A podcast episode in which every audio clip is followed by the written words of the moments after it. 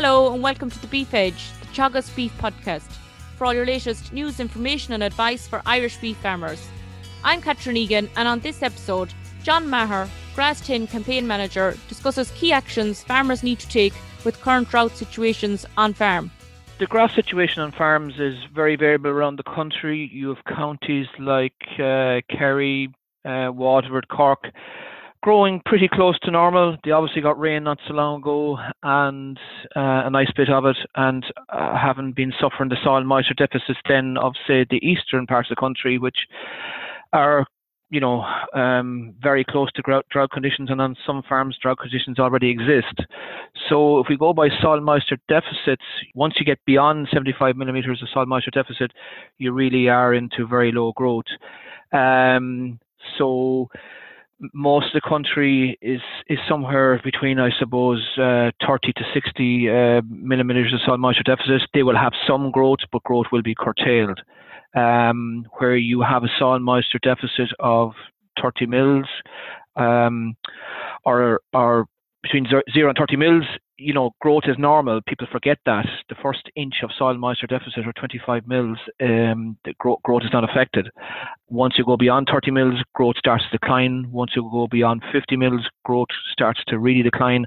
And once you go beyond 75 mils of soil moisture deficit, growth is, is very low indeed.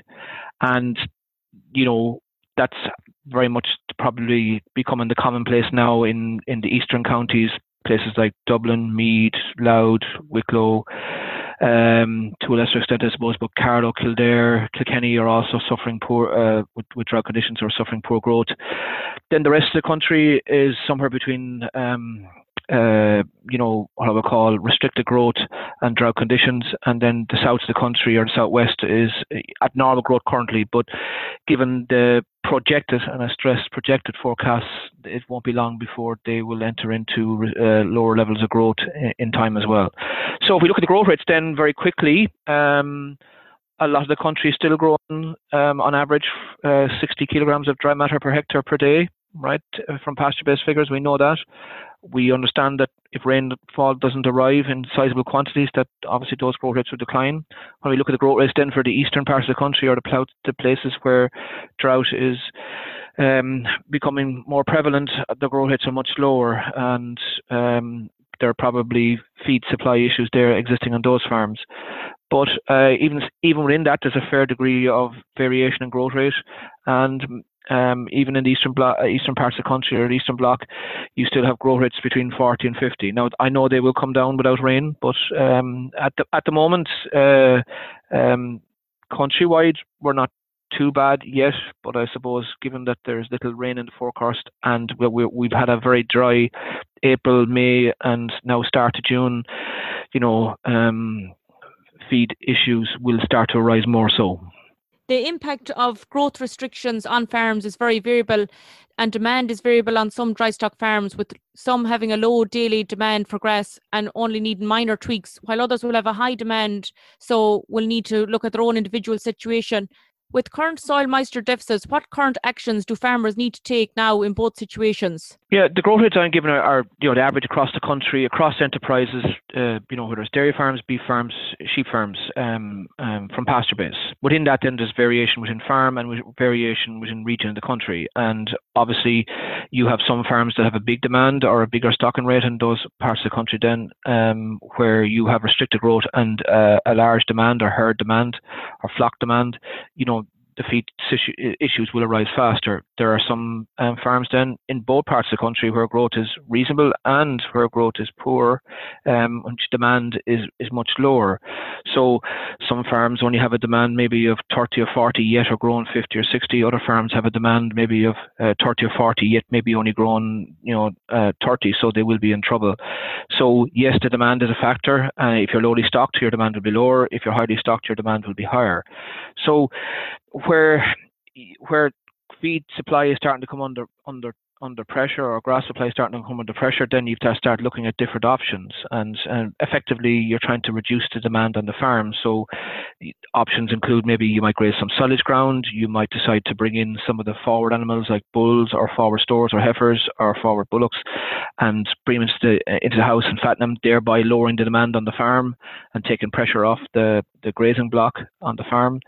Uh, you may decide to do something with autumn calvers and wean them early. You know, so all different options exist. You may decide to park some animals up in a in a paddock or a field and give them round bale silage and leave grass for other animals. So it's a question of where you are in terms of feed supply on the farm and try and hold that. And our, our objective at this point, uh, you know, as we enter into difficulty with drought conditions, is to protect the growth on the farm and hold the grass supply.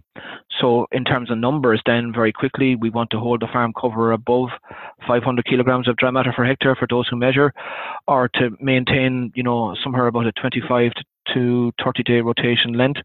Uh, looking forward now, not looking behind. So I mean by that is if you have a 100 acre block, it, basically, and you want to keep a 25 day rotation, that means you don't go faster than, you know, um, four acres per day or about 28 acres for the week. You have to try and hold the, the supply of grass on the farm. If you don't and you run the grass supply down very fast, um, the principle of grass grows grass gets removed and you end up with, um, uh, you know, running out of grass very, very quickly. So, you know, you, you, you either have two options. You bring in more feed or you reduce the demand for feed on the farm uh, in terms of grass. And uh, in many cases, people will probably do a little bit of both.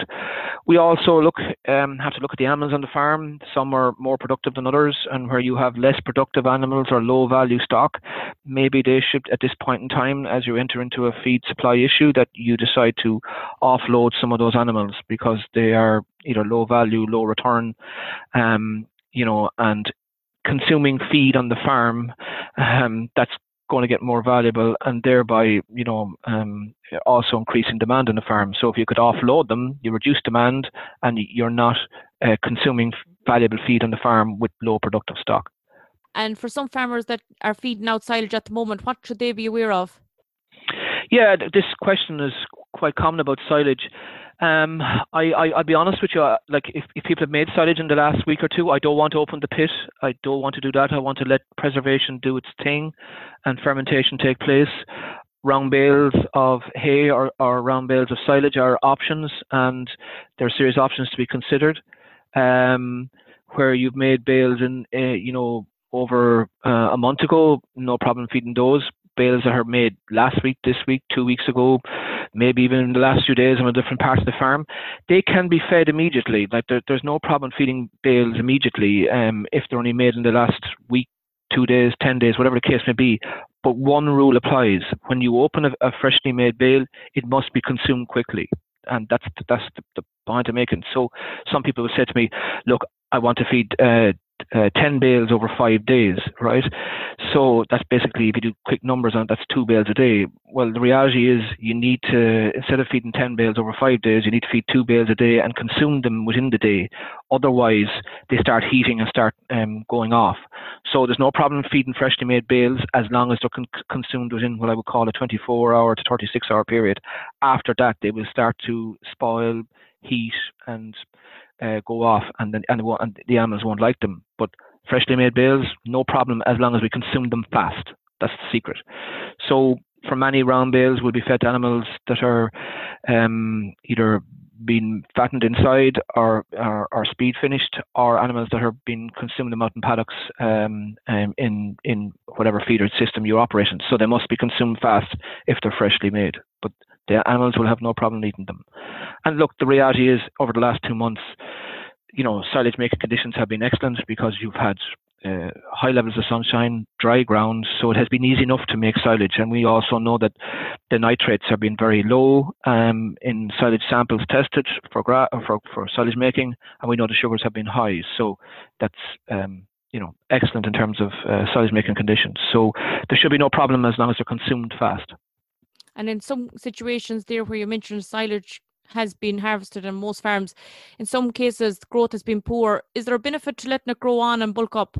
Yeah, okay. This is this is not an uncommon question, and we have to go back and learn, you know, from what happened in 2018. Now, I accept that the spring in 2018 was a different spring. It was very difficult. Um, we had very cold spring. We had snow. Um, it was very late. Um, we had a wet autumn in 17, and so there was the, basically the cupboard was bare in terms of feed when we came out of spring in 2018. People were on the chase to make big um, um, uh, quantities of, of winter feed, and the, the temptation was, um, which did happen as well, to cut late and cut uh, big cuts. The problem with that was, in the end, is that while there was a big first cut made, because the, the cuts were so heavy, you ended up with a very white base in the sward. Drought got into it, and its production for the rest of the year was very, very poor. So while there is an advantage of cutting large volumes of silage and cutting later and getting a, a big bulk of feed, the the counterbalance to that argument is is that you will have very very slow recovery. Um, you open up the sward more to drought, and you know uh, the reality is that the grass production for the rest for the rest of the year could be well well down. So on one hand you may gain in winter feed, but on the other hand you may lose future grass production, whether it's for grazing or for silage.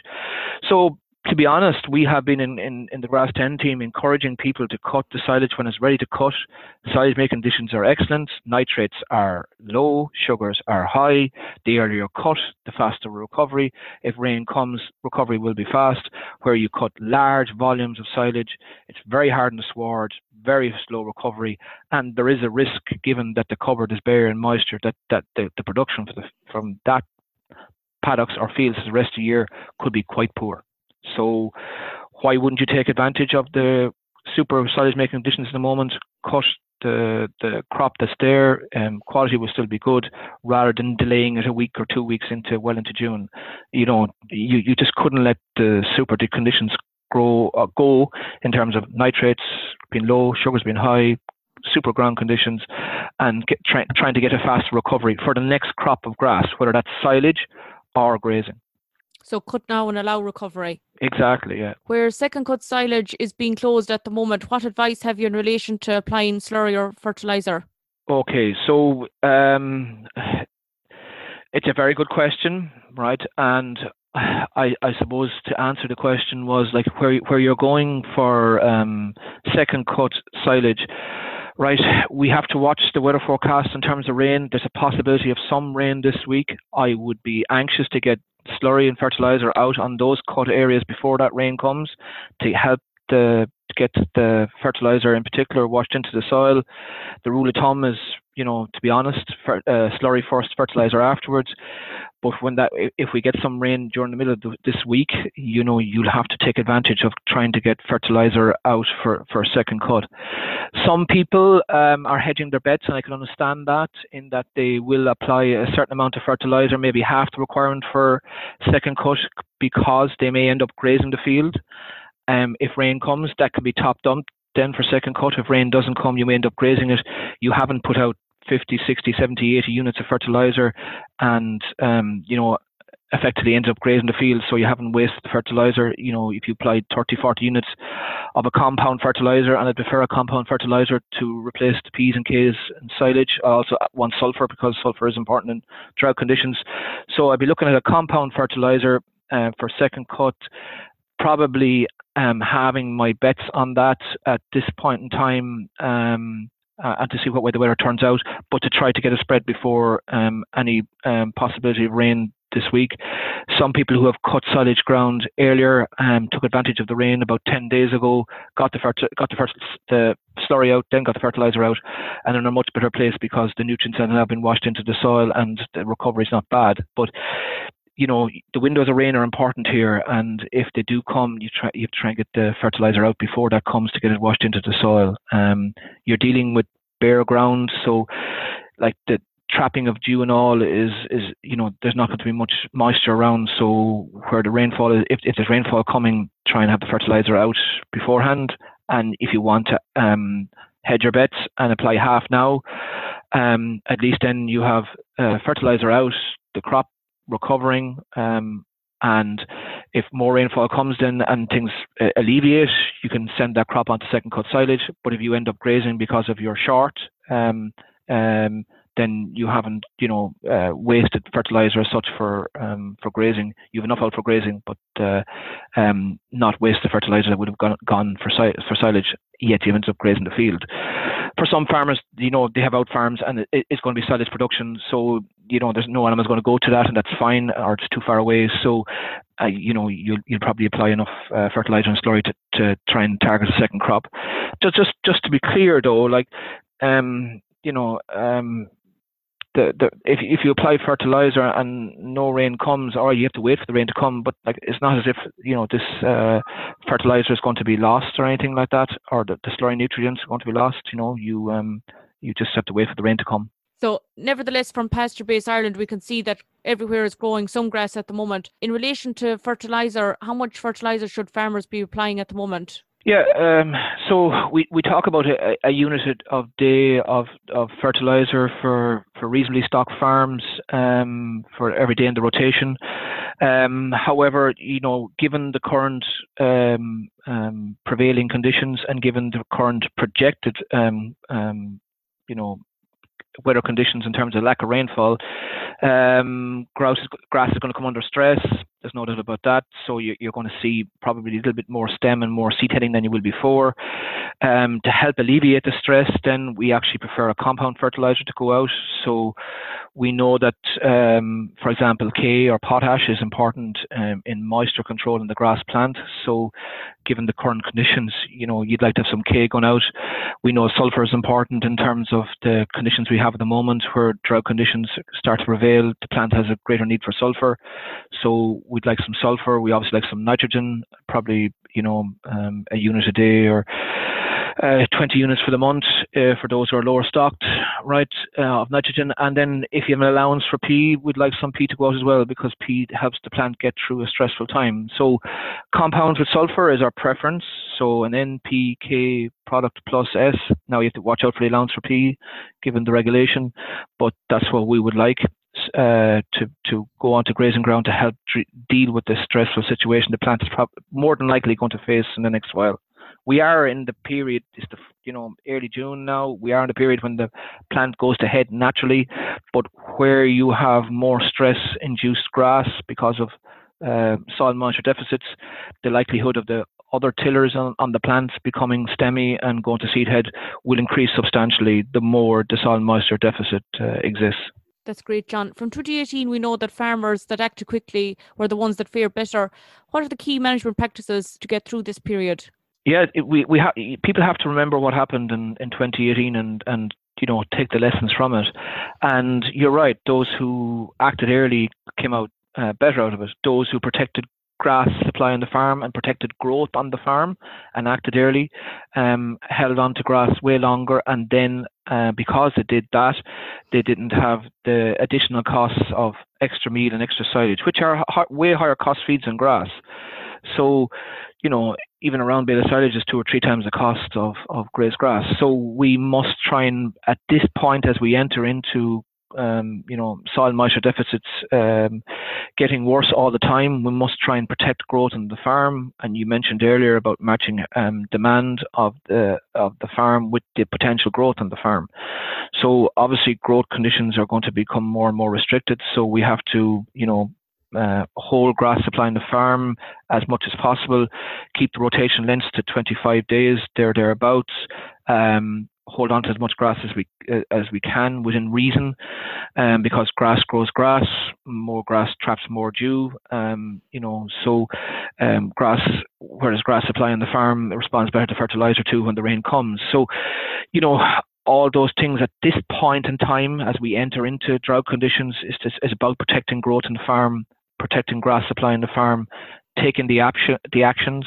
So for some, it'll be uh, bringing some of the forward animals or bulls in for um, f- uh, for fattening into the shed, thereby taking pressure off the off the farm.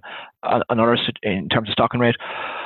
Other scenarios will be bringing in other, other grass from maybe another farm, right, or bringing in, or getting grass from somewhere else, or grazing some silage ground that's not too high in yield, or um, uh, for some people, then it'll be feeding silage to existing animals on the farm to just take the pressure off the grass supply for the other animals on the farm. So you have to prioritise which animals deserve the grass and which animals will, you know, make do with um, um, round bale silage or um, other silage or hay. Some key actions that farmers need to take with current drought conditions on farm. Thanks, John, for joining me on the show. That's all for this week's episode, and my thanks to John for joining me on the show. You can catch up on all other shows and interviews from the Beef Edge podcast on the Teagasc website at teagasc.ie, or you can listen on Apple and Google podcasts as well as Spotify. Don't forget to rate, review, and subscribe so you never miss a show. For all other updates from our beef programme, keep an eye on our Twitter and Facebook page. Until next time, I'm Catherine Egan, and thanks for listening.